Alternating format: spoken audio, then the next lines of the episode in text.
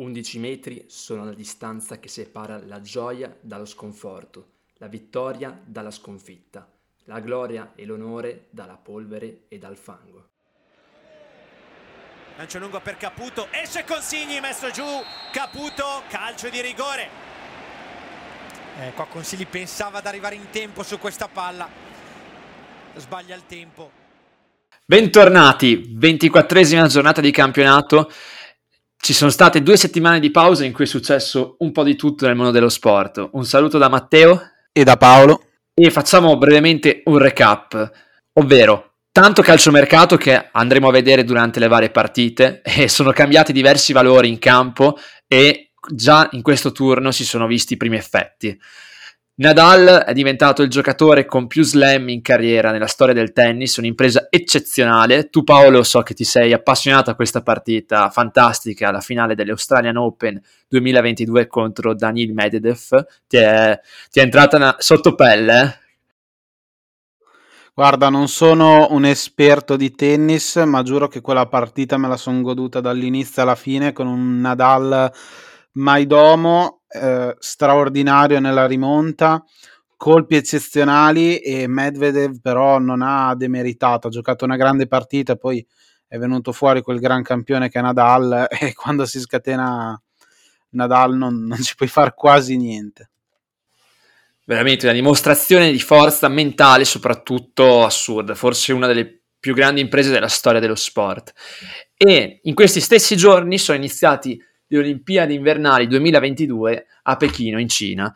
Chissà che non sia per quel paese la possibilità di riscattarsi dopo i fatti che tutti noi ben conosciamo, che sono iniziati due anni fa, e che sia un'altra volta, come è stato per Tokyo, una festa per ovviamente tutto il mondo in generale e per l'Italia in particolare. Già due ori, ma questo poi ne parleremo quando sarà ora di fare il bilancio delle Olimpiadi invernali.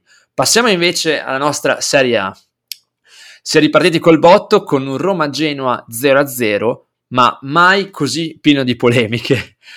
Nicolò Zagnolo segna un gol fantastico, forse, forse probabilmente il migliore della sua carriera, esulta come un pazzo, giustamente, considerando che erano gli ultimi minuti della partita molto tirata, ma poi il VAR glielo annulla.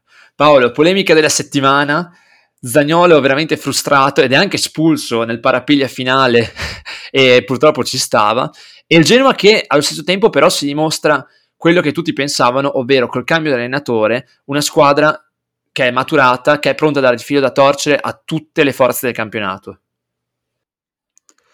Beh, Zagnolo aveva segnato un gol eccezionale, se l'era costruito praticamente da solo, difesa della palla, dribbling, eh, finta di tiro, poi il tiro bellissimo che è andato in porta, però il gol eh, giustamente era da annullare perché il fallo di Abram c'era, pestone netto, e la chiamata al VAR ci doveva essere, c'è stata secondo il regolar- regolamento, poi che eh, a livello di sentimenti non fosse da annullare, ok, però il regolamento parla chiaro ed è stato sì, a livello proprio emozionale è stata una batosta perché vedi un giocatore che era in difficoltà, criticato, eh, difficoltà sul rinnovo, segnare un gol così all'ultimo secondo, portare i tre punti alla sua squadra, poi glielo vedi annullato, ti dispiace anche per lui.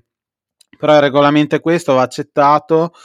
Uh, sicuramente sono momenti dove anche Zagnolo può, può, imparare e non mi è piaciuto molto il discorso che, che ha fatto Mu perché secondo me non aiuta il ragazzo quasi lo, gli toglie delle responsabilità che invece deve avere. E vabbè, eh, Mu ormai ci ha abituato un po' mh, a queste conferenze stampa esplosive a dir poco, non sempre azzeccate. Non mi è piaciuto il discorso sui poteri forti quando sappiamo benissimo che insomma Mourinho ha sempre frequentato i salotti alti eh, del calcio, quindi non si può lamentare. Di certo la Roma non vale meno eh, anzi vale uguale a tutte le altre squadre, quindi polemica che non esiste. Parlando invece di calcio, che è la cosa più importante, io ho visto una Roma lenta, eh, disunita rispetto ad altre volte, sicuramente in involuzione rispetto a inizio anno dove delle buone cose si erano viste, mentre mh, di tutt'altra crescita è il Genoa che invece sta passando un buon periodo, due partite 2-0-0 importanti che danno morale in classifica. Eh, però è una squadra che gioca in maniera totalmente diversa. Blessing ha dato una, un ottimo carattere, insomma, non si schiaccia più in difesa il Genoa come ormai ci aveva abituato da molte stagioni a questa parte. Invece preferisce un po' pressare alto, alzare un po' la difesa e contenere più avanti i rischi e direi che, che, sta funzionando per ora perché eh, la partita scorsa ha sistemato la difesa, qua ci ha anche provato, poi magari i risultati arriveranno nelle, nelle prossime partite. Assolutamente, cambio di Blessing che in panchina ha cambiato anche la marcia del Genoa, perché comunque, come hai detto tu, il pressing alto è uno spettacolo per gli occhi, considerando che poi il Genoa non è sicuramente questa corazzata e è vero che fino adesso aveva sicuramente reso pochissimo rispetto alle proprie possibilità, ma ragazzi, adesso vederla giocare è un piacere per gli occhi. Poi cre- crea ancora poco, eh. qualche occasione c'è stata, bravo Rui Patrizi, un paio di circostanze, Smalling ha salvato quasi sulla linea a botta sicura e va bene, però c'è ancora molto da migliorare. Certo è che secondo me io penso di aver già individuato il, l'acquisto più deludente della, della Roma di quest'anno. E sto parlando di Maitland Nice. Io sinceramente è un acquisto che non avevo capito nemmeno quando è stato annunciato perché è un giocatore, un terzino che non ha mai trovato il suo posto nel mondo, troppo difensivo per essere un uh, terzino fluidificante, troppo offensivo per essere un terzino difensivo. Per... è un gioco di parole, ma è così. Sinceramente viene saltato ogni qualvolta c'è un giocatore un po' più rapido di lui, neanche un grande dribblatore, basta uno che sia leggermente più rapido e ciao a tutti. È assolutamente nullo in fase offensiva quando riesce a incontrare ancora una volta un giocatore più rapido. È vero, quelli più lenti li salta spesso e volentieri, qualche volta anche giocatori di pari velocità, spostandosi il pallone, è bravo a dribblarli, ma io francamente è un acquisto che non concepisco. Vero è che la Roma a sinistra aveva avuto sempre problemi fino a questo momento, ma ragazzi, al di là di tutto, Maitland Nice, appena rientrerà Spinazzola, se rientrerà quest'anno, non vede più il campo. Assolutamente Spinazzola di un altro livello, mentre un buon acquisto la Roma l'ha fatta a centrocampo con Oliveira che non sta facendo male in queste sue prime apparizioni con la maglia giallo-rossa, uno dei migliori secondo me anche in questa partita, anche se è stato il primo ad essere sostituito, mentre nel Genoa vedo un acquisto interessante in Amire che secondo me può essere un giocatore più che interessante nelle prossime partite. Non so come la vedi tu, anche per gli acquisti che ha fatto il Genoa, un mercato molto all'insegna dei giovani, delle scoperte, un po' per rivoluzionare anche la rosa. A me è un ottimo prospetto, ha avuto certi momenti importanti nella carriera, soprattutto quando giocava all'Offenheim sotto la guida del buon Nagelsmann e poi al Bayer Leverkusen. Poi qualcosa è andato storto perché da questo gran giocatore che doveva diventare se finisci al Genoa senza offesa vuol dire che nel tuo percorso di crescita non tutto è andato come previsto. Spero per lui che possa riprendersi. Certo è che il Genoa è un bel laboratorio e chissà, magari potrebbe arrivare una salvezza sicuramente sofferta, ma mostrando del buon calcio. Io mi auguro per loro che possa essere così. Non ci mettono mano sul fuoco perché al di là di tutto i giocatori non mi sembrano adatti per poter competere per una clamorosa rimonta salvezza. Chi lo sa, vedremo. Sicuramente la rimonta sta provando a farla il Milan che porta a casa una vittoria importantissima e che riapre i discorsi scudetto perché l'Inter aveva la partita in pugno, si era portata in vantaggio con il gol di Perisic e anche lì c'è la questione rinnovo come tanti altri giocatori. Però era in vantaggio. Poi cosa è successo? Si è un po' spenta la luce e in uh, neanche 5 minuti hanno buttato via tutto Uh, e Giroud ha approfittato dei miracoli di, di Magnan per poi ribaltare la partita con due gol clamorosi. Il secondo molto bello. E il Milan riapre molto pericolosamente il campionato perché l'Inter, francamente, è stato in pugno per tutta la partita, è stata la squadra più forte, aveva tutto nelle proprie mani e poi, vedi, questo è il calcio, questa è la vita, bastano due secondi, anzi tre minuti in questo caso, quasi quattro, in cui qualcosa non va a secondi piani e ciao. Perisic aveva avuto la possibilità, appena prima di essere sostituito, di segnare un gol simile al primo che aveva fatto, ancora una volta sul corner da destra di Cianoglu, era solo completamente e stavolta il pallone è uscito e poi da lì la doppietta di Giroud. Giroud che è stato acquistato quest'estate e noi tutti pensavamo potesse essere determinante fino a un certo punto perché si è sempre avuto una media gol abbastanza alta soprattutto in base al minutaggio che gli veniva dato, però diciamocelo tutta, non è mai stato un attaccante titolare, per quanto nel suo palmarès ci sia una Coppa del Mondo, la Champions, il campionato francese, quelli, cioè ha vinto veramente tutto in carriera, però quasi sempre da comprimario. E invece il calcio è strano, primo gol su cui si è inserito dopo aver recuperato lui un pallone a metà campo e aver proseguito l'azione, cosa che non è scontata con Giroud, che è un centravanti abbastanza mobile, quello è vero, però anche parecchio lento. E invece l'ha conclusa lui così, e il secondo, come hai detto te, bellissimo. Un controllo a disorientare il povero De Vrij, che ultimamente è un po' giù di tono, questo bisogna dirlo, e Andanovic, anche lui inguardabile su quella conclusione, poteva fare sicuramente di più, però è per questo che Giroud è stato acquistato, ed è per questo che ha giocato nelle migliori squadre al mondo, alcune delle migliori comunque, quando ha avuto la possibilità. La capacità di improvvisare su un pallone che praticamente molte altre volte magari avrebbe calciato di prima, e invece lui si è controllato con quel tacco, ha sterzato e ha fatto un gol bellissimo. Paolo, tanto nervosismo per il derby di Milano comunque, ma sinceramente, detta come va detta, l'Inter ai punti aveva giocato molto, molto bene, forse aveva, avrebbe meritato di vincere se fosse stato il pugilato. Purtroppo per l'Inter è il calcio e davanti ha avuto un portiere formidabile che risponde al nome di Magnan, che ha dimostrato a tutti che forse in questo momento è il portiere più forte di tutto il campionato. Assolutamente sì, una sorpresa perché ci si aspettava che fosse forte, ma magari non così tante, che avesse così tanta personalità, l'ha dimostrato in più occasioni, soprattutto nell'uscita a chiudere, poi il colpo di tacca a dribblare e la forza di rientrare in porta e parare. Un portiere straordinario, degno sostituto di Donnarumma e sta facendo forse anche meglio in, in alcune occasioni. E il Milan comunque non si è disunito davanti alle difficoltà, davanti allo strapotere anche fisico dell'Inter, è rimasta in partita e questo gliene va dato atto e poi ne ha approfittato. Inter che si è addormentata, nel secondo gol in particolare De Vrij che lascia Giroud sul piede buono, errore non da lui sicuramente, e il discorso scudetto si riapre. È vero che l'Inter ha una partita in meno, ma nella, nella nel prossimo turno incontrerà il Napoli, già uno scontro diretto, ci potrebbe essere il sorpasso. Eh, vedremo cosa succederà perché anche il Napoli è una squadra che si sta riprendendo dopo le assenze e sta dando continuità anche al gioco che propone Spalletti. L'Inter invece nelle ultime giornate l'ho vista molto stanca, molto sottotono. Non è più l'Inter di inizio stagione, il gioco c'è, però si disunisce in, uh, in momenti della partita dove non dovrebbe disunirsi.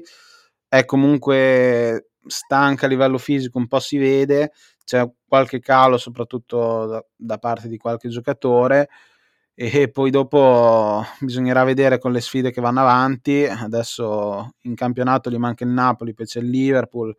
Insomma, le sfide si fanno intense, il calendario si infittisce.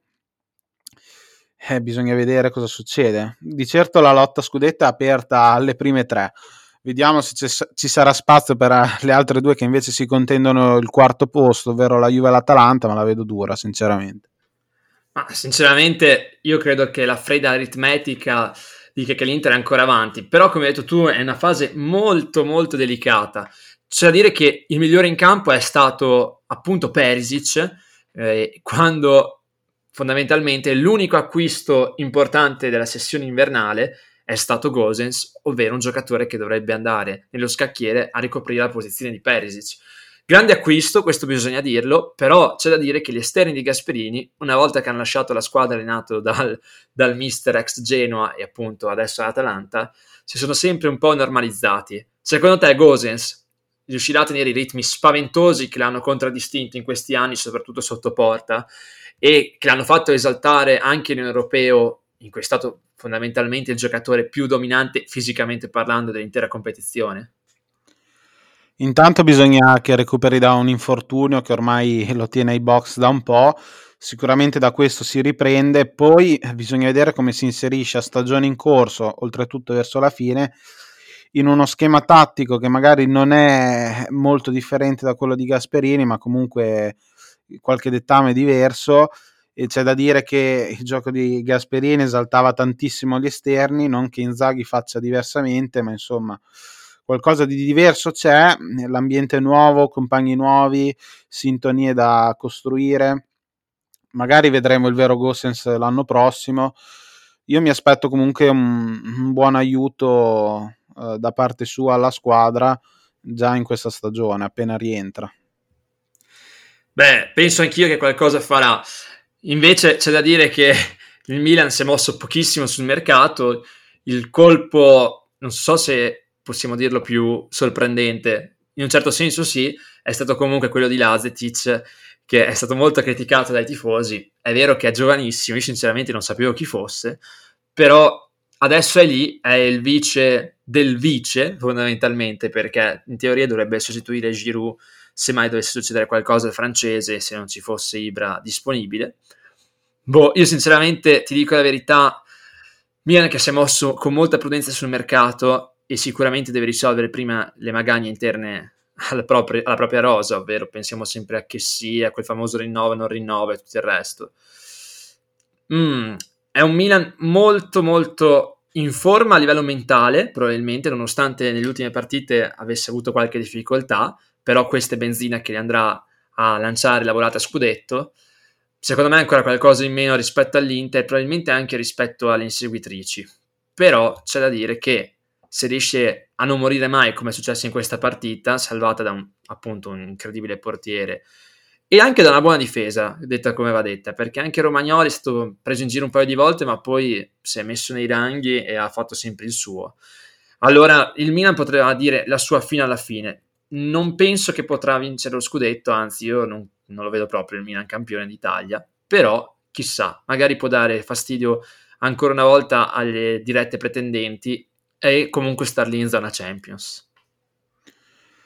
Invece, per quanto riguarda il mercato della Lazio e della Fiorentina, ce n'è da parlare per la Lazio in negativo perché insomma si aspettava qualche acquisto per puntellare la rosa, immagino soprattutto in difesa, invece non c'è stato, c'è stato il solo uh, tesseramento di Kamenovic in difesa che già a Sarri non, non, convinceva più di tanto e l'acquisto dell'ultimo secondo in attacco per sostituire il partente Murici che in questo anno e mezzo ha fatto veramente poco ovvero giovane Cabral che anche lì Sarri non è molto convinto ha detto lo, che lo farà giocare come esterno anche se le, la preparazione fisica non è ottimale da parte del neogiocatore bianco-celeste, mentre nella Fiorentina si sono dovuti obbligatoriamente muovere, visto uh, la partenza di un giocatore più che fondamentale come Dusan Vlaovic, è arrivato un altro Cabral, però questa volta dal, dal Basilea e non dallo Sporting Lisbona, ha debuttato, ha fatto vedere qualcosa, ma insomma la Fiorentina veramente poca roba, eh, infatti la Lazio ha dominato la partita e sta facendo vedere spunti interessanti e secondo me anche Sarri da questo punto di vista è contento perché dice di divertirsi, di stare iniziando a divertirsi, insomma.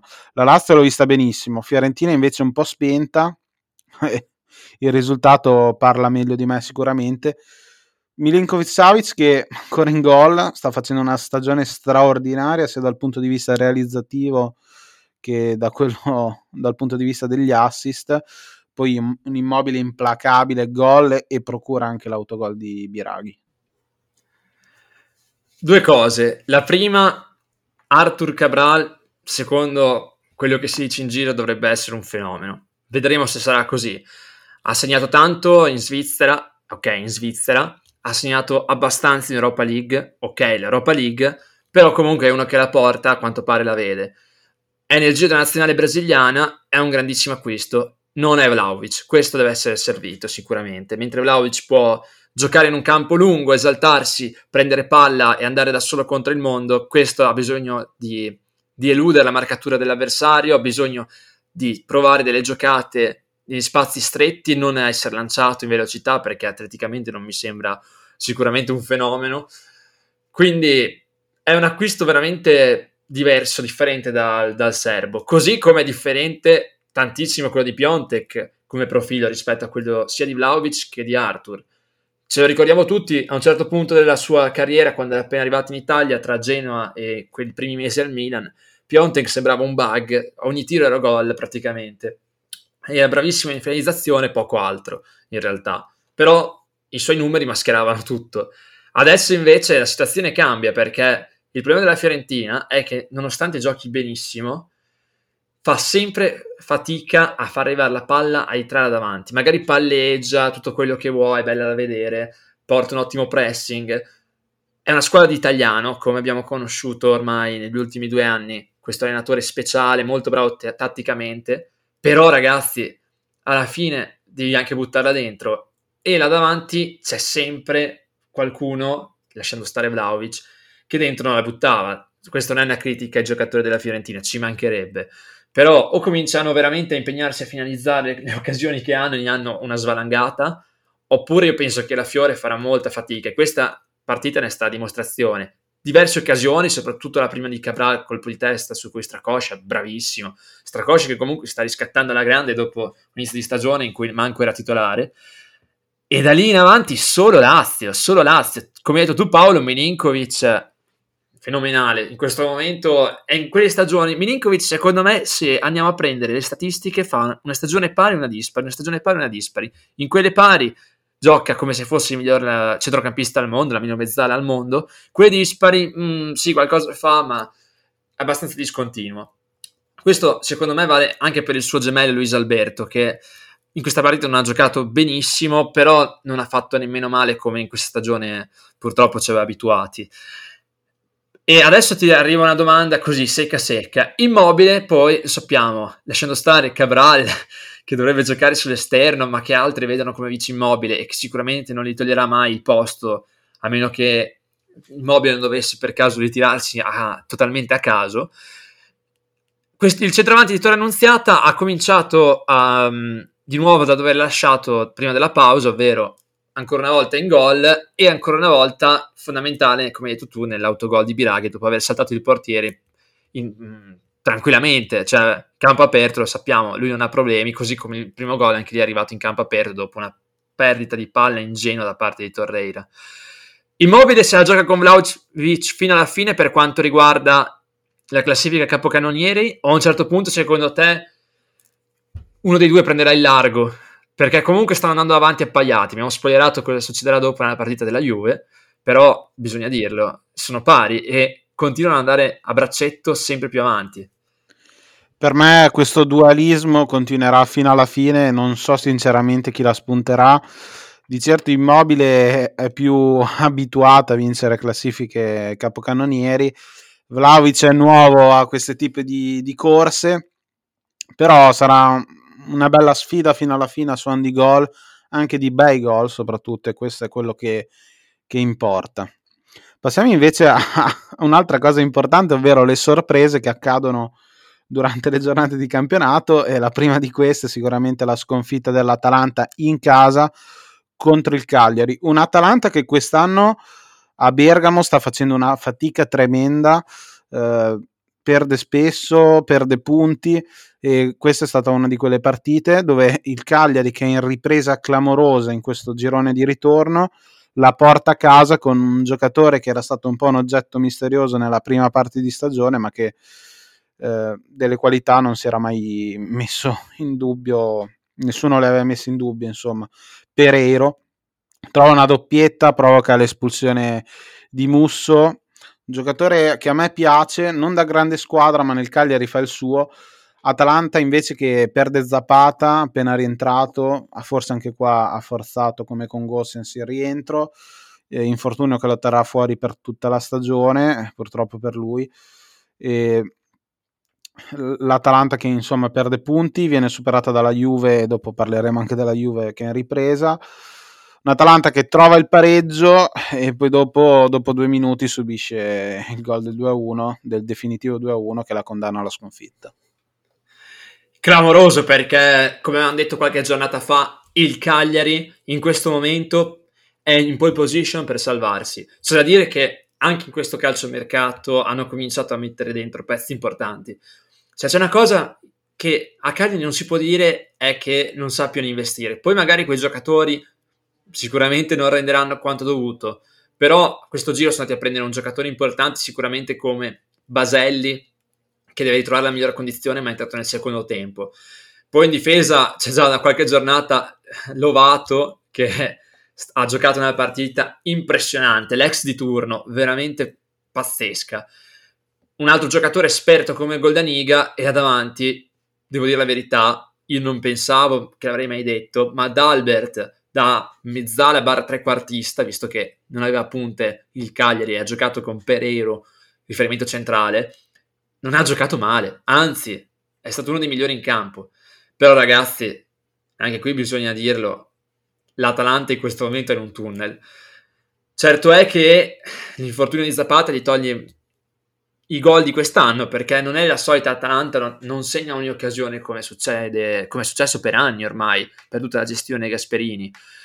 C'è da dire che molti giocatori hanno perso lucidità sotto porta, mi vengono in mente Malinowski che come al solito va per sprazzi di stagione, Pessina che da quando all'Atalanta sì sta giocando bene, ovviamente se no non sarebbe stato convocato all'Europeo, però non, non è il Pessina incursore che segnava a Verona.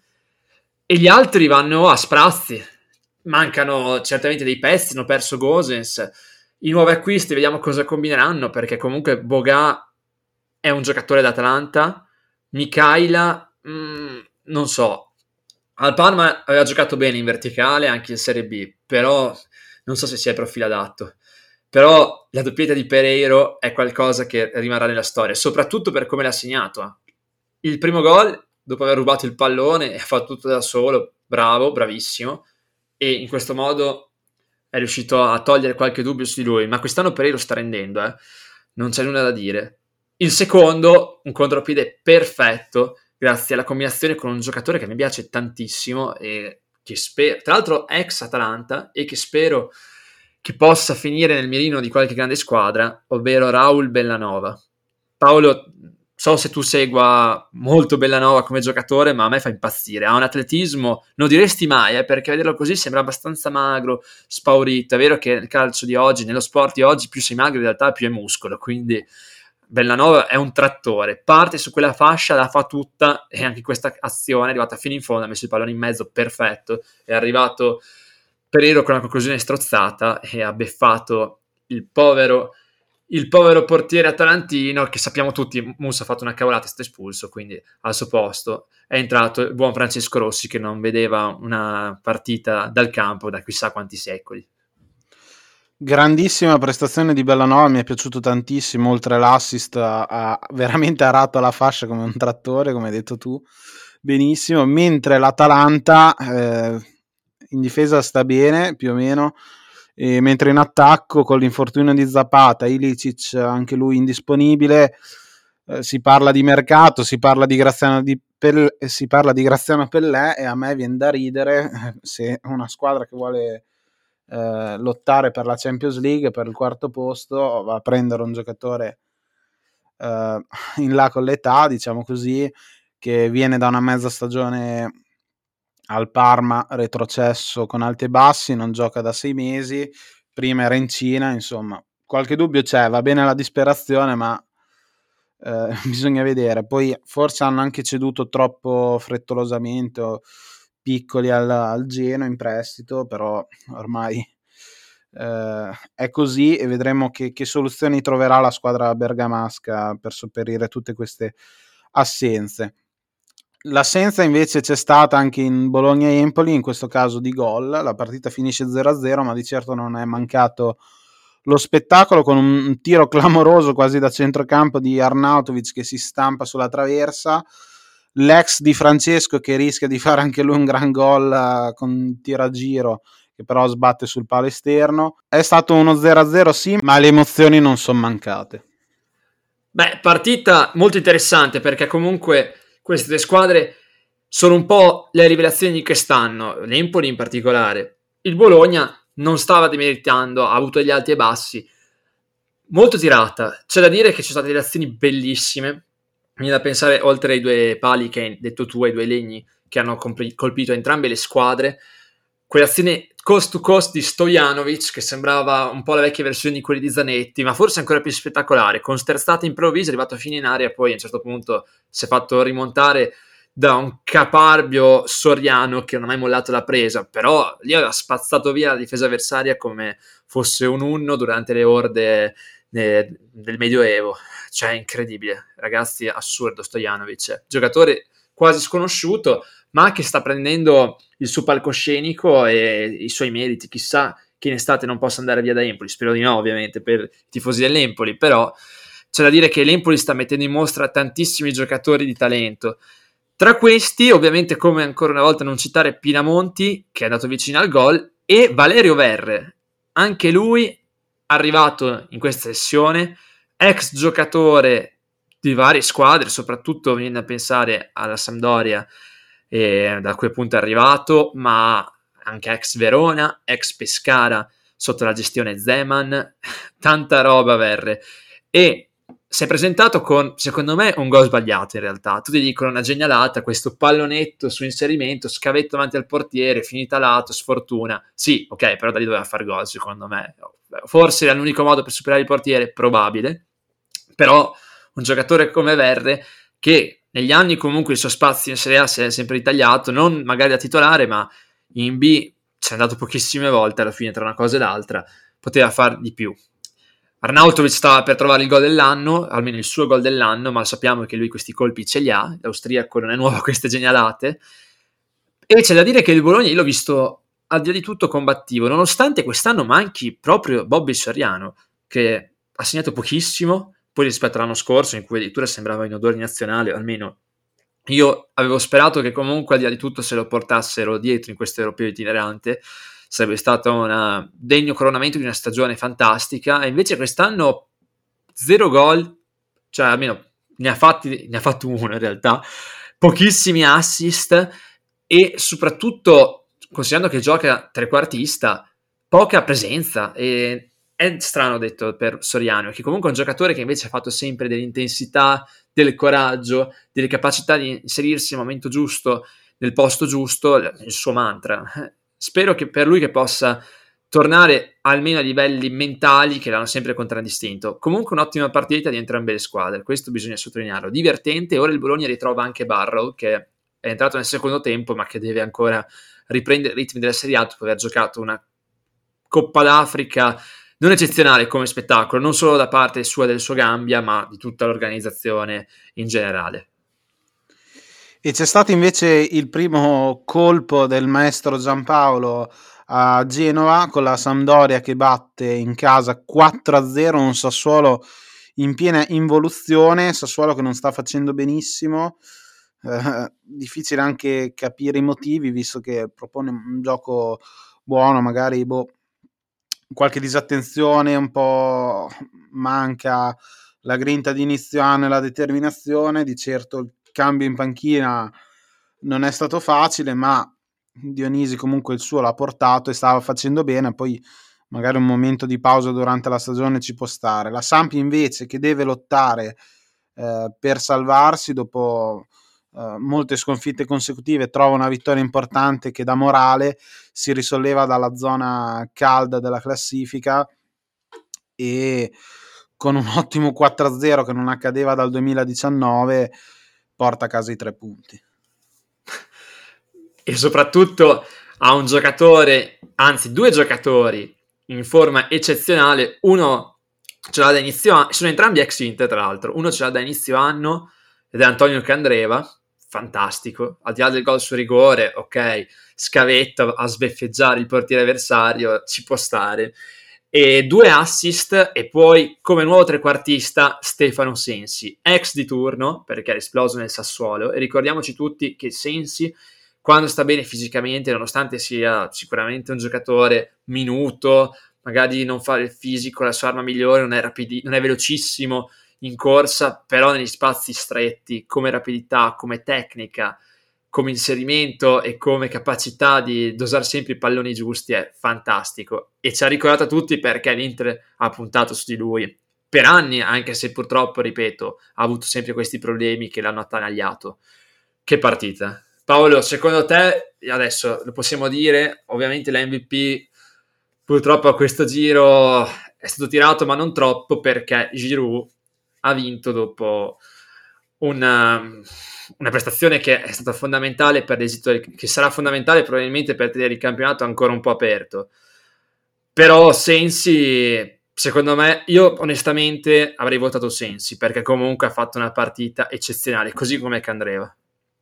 Io invece che avevo votato Pereiro ti dico che Sensi ha fatto un'ottima prestazione, veramente un impatto straordinario nella sua prima partita in maglia blu cerchiata e eh, una prestazione che urla anche Mancini ci sono perché sappiamo benissimo che è andato in Liguria per riconquistarsi la nazionale se non a marzo dopo. È un giocatore che un po' si è perso, magari la sua dimensione è quella più eh, della squadra di media classifica invece che per le squadre al top. Ci sono quei giocatori che rendono meglio nelle squadre al top, ci sono i giocatori che rendono nelle squadre un po' più piccole. La Samp non è una squadra piccola, è una storia importante, però lotta per Uh, la parte bassa della classifica in questa stagione sicuramente merita posizioni più alte e Sensi può dare una mano in questo senso col gioco di parole a portare la Samp più in alto e si è visto subito in questa partita beh c'è da dire che poi al di là di tutto ha anche un'ottima prestazione di Caputo e però non può mancare con la Samp quest'anno nota dolente l'infortunio dei Gabbiadini che fino a questo momento era stato fondamentale, quantomeno nel provare a segnare, perché i suoi gol li ha sempre fatti e anche quest'anno aveva trovato una striscia positiva incredibile. Chi è il sostituto di Gabbiadini secondo te nello scacchiere ideale di Giampaolo? Eh, bella domanda, è stato chiamato Giovinco, che è ufficiale da poche ore, insomma, che è un giocatore che però viene da sei anni, se non di più, di MLS, di Emirati Arabi e bisogna vedere qual è la sua condizione più fisica di prestazioni proprio che a livello mentale che invece mi è sembrato molto carico sotto questo punto di vista un giocatore sicuramente tecnico, veloce bisogna vedere se è quello appunto di, di sei anni fa. Boh, Ehi, bisogna vedere. Non lo so eh. Però allo stesso modo io penso che Quagliarella, almeno all'inizio, avrà qualche possibilità nonostante i 39 anni e molti acciacchi fisici. E allo stesso tempo io non mi fido molto di Supriaga, che sì, era un prospetto importante anni fa, ma che non ha mai mantenuto quelle attese e che francamente io in Serie A non glielo vedo. Poi si vede che chi ne capisce certamente più di noi ha visto qualcosa in lui per cui Supriaga dovrebbe essere un giocatore in grado di segnare 10-15 gol in Serie A, ma io francamente, e anche questa partita è entrato e poi l'hanno sostituito dopo 20 minuti, per me non c'è movimento, non è capace di tenere il pallone, non vede il gioco, ok che è una punta e non un centrocampista, però almeno gli appoggi elementari dovresti saperli fare.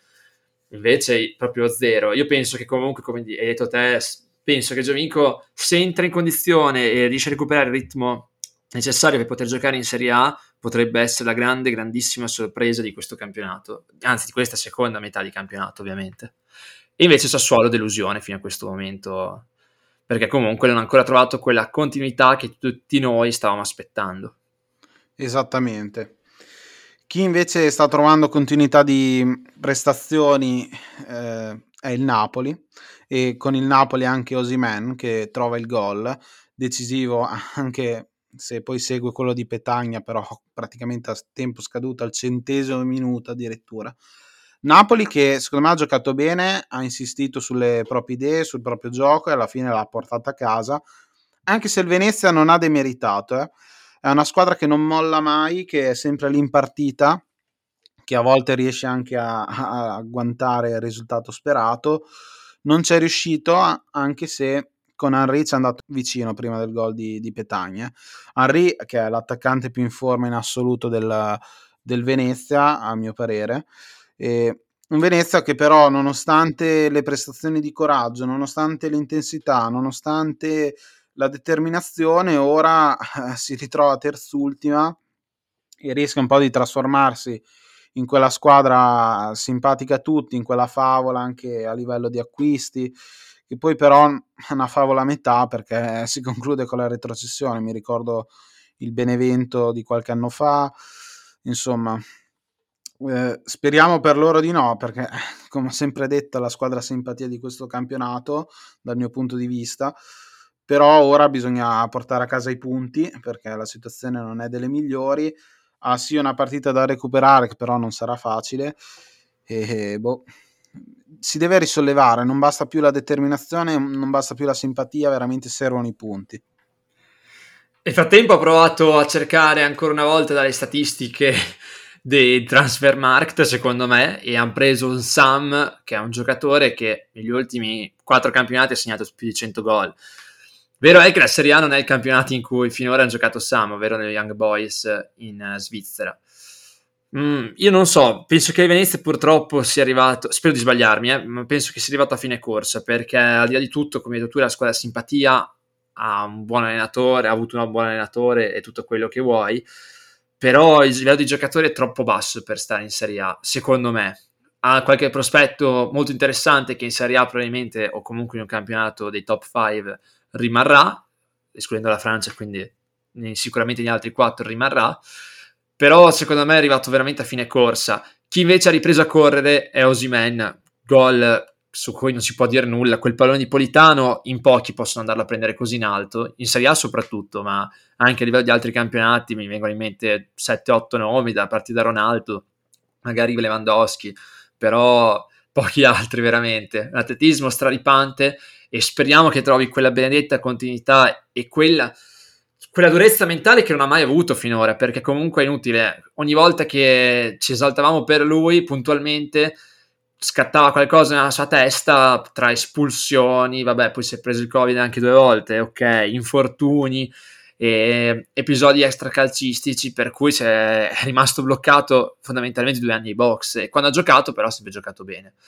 Ma il Napoli è in forma, adesso lo scontro diretto come ricordavi tu prima con l'Inter e chissà, con un Koulibaly campione d'Africa per la prima volta nella storia nel Senegal, chissà ragazzi che non ci sia il colpo di scena finale in una storia appassionante come quella del Napoli di quest'anno. Partenza esplosiva, poi momento di depressione totale in cui era già tanto si riuscivano a portarsi a casa un punto in qualche partita e adesso la ripresa.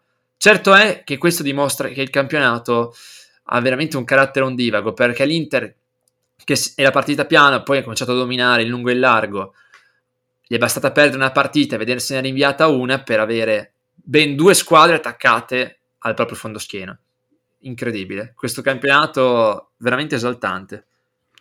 Assolutamente sì, da vivere fino all'ultimo con quelle tre là davanti che si daranno battaglia fino alla 38esima giornata sicuramente. Chi invece si è dato battaglia fino all'ultimo sono Udinese e Torino, con l'Udinese che la spunta grazie anche a due papere, bisogna dirlo, di, eh, del portiere Milinkovic-Savic. Il primo su punizione, eh, posizionato malissimo, Molina non ha fatto altro che buttarla dentro quasi a porta sguarnita da punizione addirittura.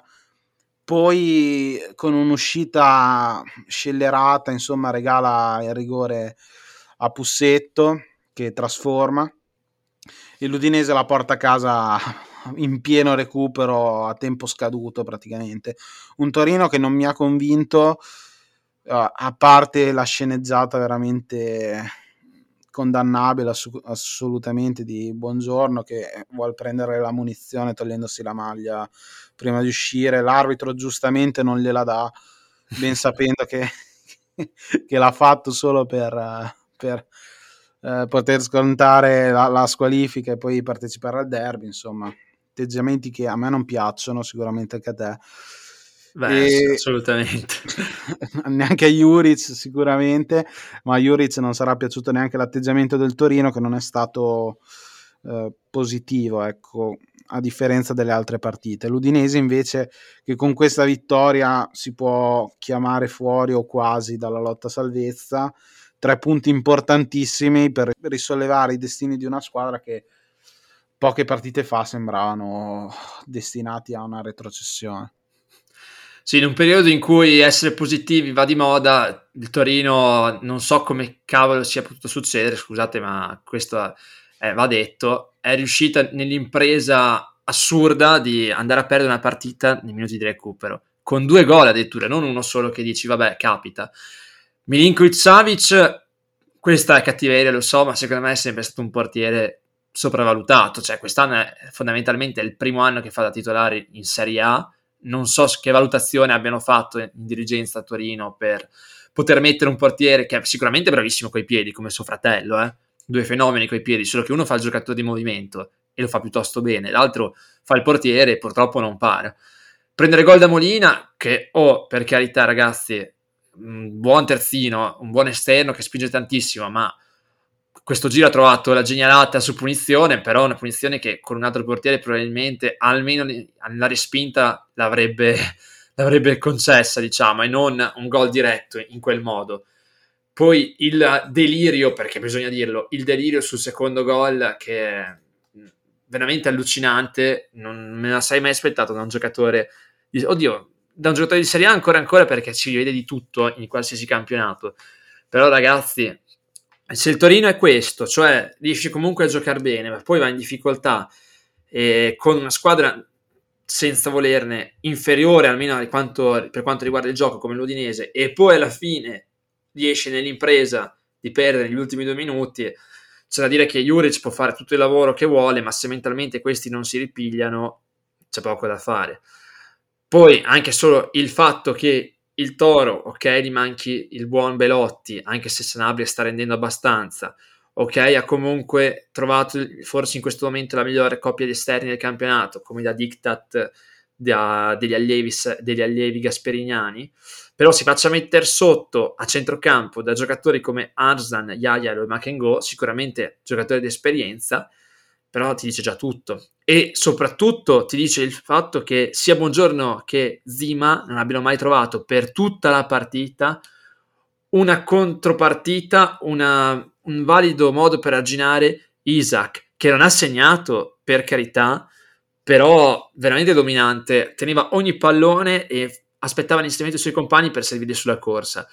Paradossalmente i gol sono arrivati da giocate non di questo tipo, però questo è stato un caso perché probabilmente l'Udinese ne avrebbe potuti segnare due molto prima.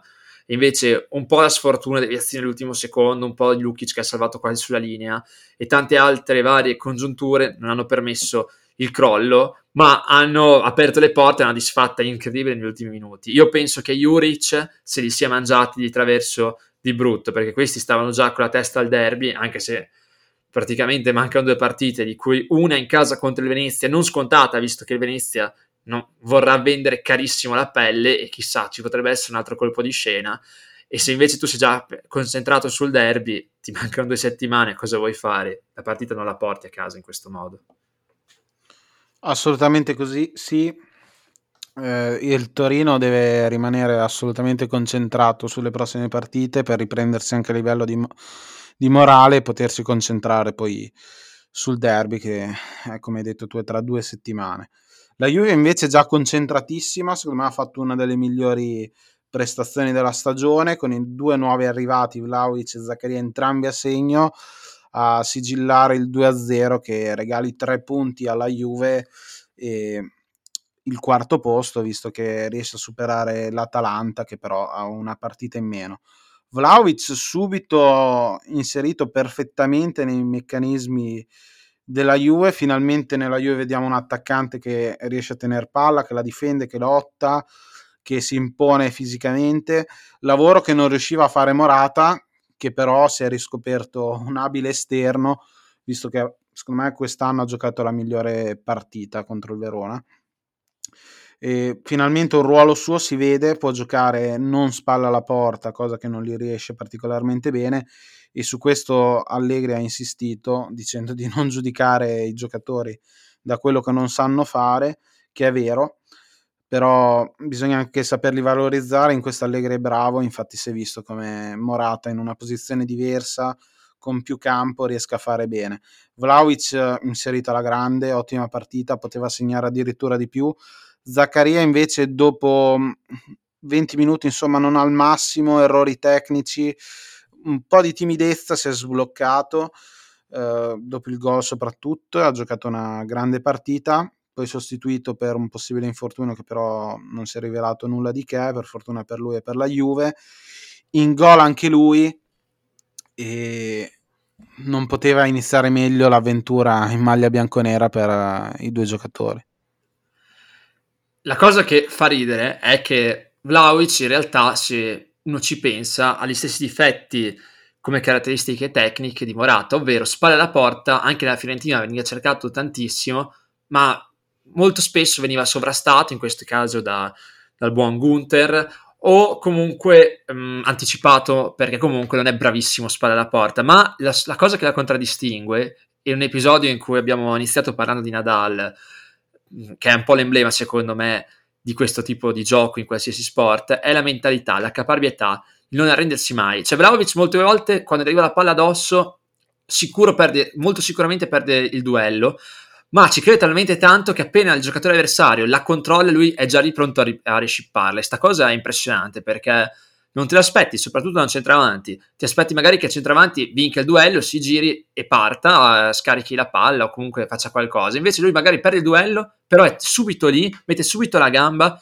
riconquista il pallone e poi li parte. E Vlaovic, ok, non sarà Holland come dicono in molti in campo aperto, però è un ragazzo comunque di 1,95 m più o meno che si è lanciato a un certo atletismo. Poi ripeto, non è Holland, va bene, però secondo me, adesso magari dico un'eresia, forse è un po' più scarso in finalizzazione, ma ha un mancino a livello tecnico che forse è superiore a quello di Holland. E in questa partita ha dimostrato comunque certe aperture che ha lui anche di prima, certi appoggi non saranno precisissimi, ma sono molto visionari.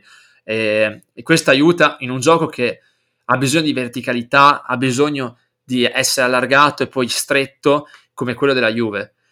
Zaccaria è, sì, alcuni dicono ricorda Pogba, forse per il fisico, tatticamente è tutto un altro tipo di giocatore, è recuperatore di palloni, non fa molti giochetti, non è bravissimo a tenere palla, però ti copre il campo ha dei polmoni spropositati e quando si liberano le fasce e bisogna andare a metterci quella pezza perché si è sbilanciato, abbiamo visto in questa partita l'ha sempre fatto. Ok, poi la gente dirà il Verona non è un test probante, però ricordiamoci che il Verona quest'anno ha dato filo da torcersi più o meno a tutti. Anche questa partita non ha giocato malissimo, eh, al di là di tutto. Poteva rischiare di segnare il pareggio prima del 2-0 di Zaccaria. Certo è che la Juve là davanti tiene quei tre, ovvero anche o ai due che hai citato te, anche il buon di Bala, che sicuramente non li fa quasi mai tornare. Questo poco ma sicuro richiede un, un certo tipo di lavoro difensivo, pressoché nullo da parte di Allegri, però davanti si trovano a meraviglia. Di Bala può fare quello che gli pare, già questo è importante, cioè rifinire, prendere palla, scambiare posizioni e lanciare, soprattutto rasoterra. Di ba- Morata può correre, che è la cosa che sa- sappiamo tutti sa fare meglio in assoluto, è un centravanti di corsa, lui sicuramente una seconda punta, più una seconda punta secondo me che una prima punta da, da far correre, e poi Vlaovic che a lui non interessa, lui gioca come, come gli pare, eh, fa quello che deve, lui interessa arrivare negli ultimi metri e provare la conclusione. E perché no, all'inizio quando non riusciva a trovare spazi nei primi minuti ha tirato anche da fuori e il tiro sappiamo, ce l'ha, ha un mancino fantastico, non dico migliore di quello di Dybala perché questo no, però la caparbietà di Vlaovic è quello che lo contraddistingue da tutti i suoi pari età. Vediamo se saprà mantenerla nel corso degli anni, però in questo momento è fondamentale per la Juve ritrovare l'entusiasmo che le serve almeno per andare in Champions. Poi vedremo cosa succederà visto che è un campionato pazzo e imprevedibile. Giusto due annotazioni prima di passare all'ultima partita del lunedì. Di certo non era un test probante, ma importante sì, perché la Juve non vinceva con l'Ellas da ben quattro partite. Sappiamo che per la Juve non vincere contro un'avversaria diciamo di medio-basso livello, anche se ultimamente il livello del Verona si è alzato, è un po' strano. Eh, Zaccaria invece, sì, più che Pogba, come hai detto te, è più un recupera palloni, Mi, me lo vedo più come un Matuidi, insomma, magari meno aggressivo, un po' più attendista, attende più l'avversario, come ha fatto notare Allegri e trovo che questa cosa sia molto vera. Mi piace come giocatore, è sicuramente più tecnico eh, del centrocampista campione del mondo francese e si è inserito bene, bisogna vedere solo nelle prossime partite come sarà il suo rendimento, ma per ora è partito benissimo. Certamente da lui non, non ci si aspettano i gol, è forse più una sorpresa che, che abbia trovato il gol in questa partita. Per quanto riguarda Vlaovic, a me emozionano i grandi centro, centroavanti. Lui sicuramente è uno di quelli, forte fisicamente, come detto, ti tiene palla, poi è bravo tecnicamente, sa allargare il gioco alla grande, non è un pirlo ma lo sa fare e poi la butta dentro come pochi centravanti al mondo. Eh, il gol che ha trovato come primo gol stupendo, veramente. Eh, ne ricordo pochi di gol così belli all'esordio e non può far altro che migliorare, deve lavorare, lavorare, diventerà uno dei migliori, sono convinto. Alan per me è ancora un passo avanti, ma ci può arrivare tranquillamente. Passiamo invece e... Vai, vai, vai. Volevo dirti, eh, molti hanno invece detto che il capolavoro di mercato della Juve, oltre a prendere questi due giocatori, sicuramente soprattutto Vlaovic, che è un po' la garanzia sul futuro per eh, i tifosi juventini, è stata la cessione di tre giocatori che fondamentalmente non entravano più nei piani della società o che comunque erano visti come un ostacolo alla crescita di questa squadra. Cosa ne pensi di questi, di questi tre cessioni inaspettate fondamentalmente? Perché comunque sono arrivati in un momento in cui il mercato sembrava non poter dire nulla né in entrata e soprattutto né in uscita. Beh, partiamo da Bentancur, un'eterna promessa che in questi anni però ha dimostrato poco nulla. Eh, veramente il tempo delle attese è poco, soprattutto la Juve, lo sappiamo benissimo. E che dire, eh, giusto che, che, vada via perché alla Juve non, non, stava migliorando anche per una crescita personale è giusto che vada a cercare fortuna all'estero e sicuramente con Antonio Conte le troverà perché è un allenatore bravissimo a migliorare qualsiasi giocatore che ha a disposizione e lo stesso farà con, con Kuluseschi. Anche lui al Tottenham Kuluseschi a Parma aveva fatto vedere cose straordinarie, poi alla Juve si è perso, era partito bene, poi si è perso. Non ha fatto vedere quello che si era visto a Parma. Eh, anche lui si deve ritrovare assolutamente perché le qualità le ha. Però, boh, eh, l'ho visto nelle ultime partite alla Juve meno dinamico del solito, un po' lento, un po' impacciato, sbagliava sempre l'ultimo, l'ultimo passaggio, l'ultima scelta boh, eh, anche per lui la terapia d'urto Antonio Conte sarà utile e vedremo cosa sarà capace di fare. Magari la Premier ha un campionato più adatto alle sue caratteristiche, eh. questo lo sapremo solo tra qualche mese. Mentre per Aaron Ramsey, che dire, eh, nell'ultima stagione si è visto in, po- in campo praticamente mai, se non all'inizio, poi è stato messo implicitamente fuori rosa, anche se non è mai stato detto. Uh, di lui ricordo solo il gol all'Inter uh, nella prima partita con lo stadio a porte chiuse, decisivo, ok. Un gol bello a Empoli uh, con lo scavetto, poi nulla. Ehm, non è il giocatore che si era visto all'Arsenal, frenato dall'infortunio, ok, ma anche lui ci ha messo il suo. Boh, chissà se in, um, in Scozia si possa ritrovare magari in un campionato dove eh, le pretese a livello fisico e qualitativo sono più basse. Di certo c'è da dire che in, in nazionale in questi anni ha sempre dato il massimo, è andato anche da infortunato e poi ha giocato, qualcosa di strano c'è. Io mi auguro di rivedere il giocatore che, che ho visto all'Arsenal, che, che, mi ha fatto innamorare perché è un gran bel giocatore e che in Italia non ho potuto vedere purtroppo. Eh sì, quello sicuramente perché Ramsey, sappiamo tutti che a un certo punto della sua carriera sembrava destinato a toccare alcune delle vette più alte del calcio contemporaneo. E arriviamo invece al match di chiusura, perché comunque da qualche parte bisognerà pur chiudere. E bisogna dire che Simone Verdi nella carriera ha sempre stupito, un giocatore molto atipico, ambidestro, ma proprio in tutto, e questo è fenomenale perché siamo abituati magari sì a Cristiano Ronaldo che calcia con entrambi i piedi, ma un conto è calciare con entrambi i piedi, un conto è essere totalmente ambidestri. Io ne conosco pochissimi, anzi dico la verità, forse a memoria mi viene in mente il solo Verdi che possa... Ah, anche il tedesco che giocava nell'Inter negli anni 90, Andreas Breme, però proprio sono due o tre in tutta la storia del calcio professionistico, forse quattro a dir tanto. Mamma mia, Paolo, esordio con doppietta su punizione, roba che non accadeva da quattro anni in Serie A e che ultimamente pochissimi giocatori ci avevano fatto vedere in, uh, al di là del solito Messi in tutti i campionati. Cosa ne dici? Si può ritrovare questo ragazzo che ormai più ragazzo non è perché comincia ad avere una certa età per gli standard dello sport? Sarebbe bello rivedere il Verdi visto a Bologna sicuramente e questo inizio fa ben sperare, anche se la posizione della Salernitana non è delle più felici. Una partita che si è sviluppata, non lo so, un, è stato un ciclo, gol di punizione e rigore, gol di punizione e rigore, eh, due punizioni veramente straordinarie, la seconda bellissima Verdi è un giocatore fantastico, come hai detto tu, con un piede, anzi due piedi educatissimi che non deve fare altro che ritrovarsi, come abbiamo già detto.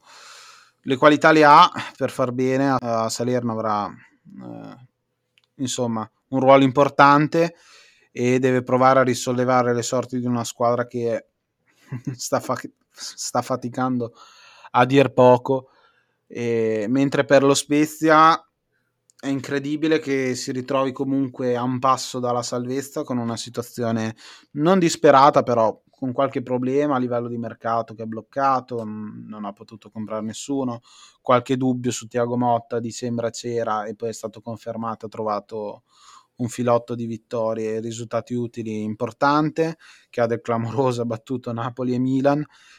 E boh, che dire, sale- due eh, due facce della stessa medaglia diverse, due squadre che erano in difficoltà, invece lo Spezia si trova avanti, quasi salvo, mm, mai dire mai, però è lì, e la Salernitana con un passo in B. E nonostante la rivoluzione della Salernitana, si vede che in campagna, intesa come regione, quando sono con l'acqua alla gola, devono cambiare tutta la squadra. Ci ricordiamo, come hai detto tu, del Benevento del 2017-2018 che a un certo punto prese, cambiò tutti i giocatori possibili e immaginabili e ne uscì fuori con una squadra nuova, idem la Serenitana perché comunque ne ha fatti gli acquisti, Dragusin, Radovanovic che non vede il campo da praticamente un campionato.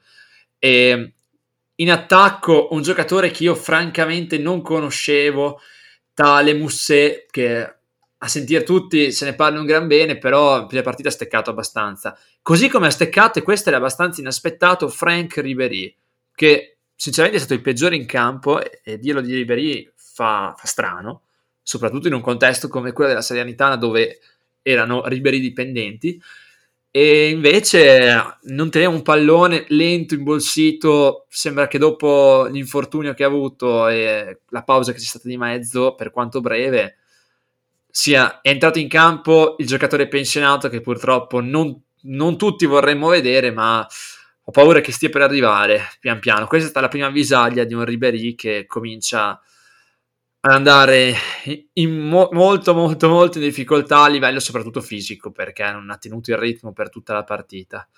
Lo Spezia, due rigori, segna sempre Verde che in questo momento è il trascinatore della squadra, così come Jasi dall'altra parte, che ormai, ripeto, sa fare tutti i ruoli e più di così.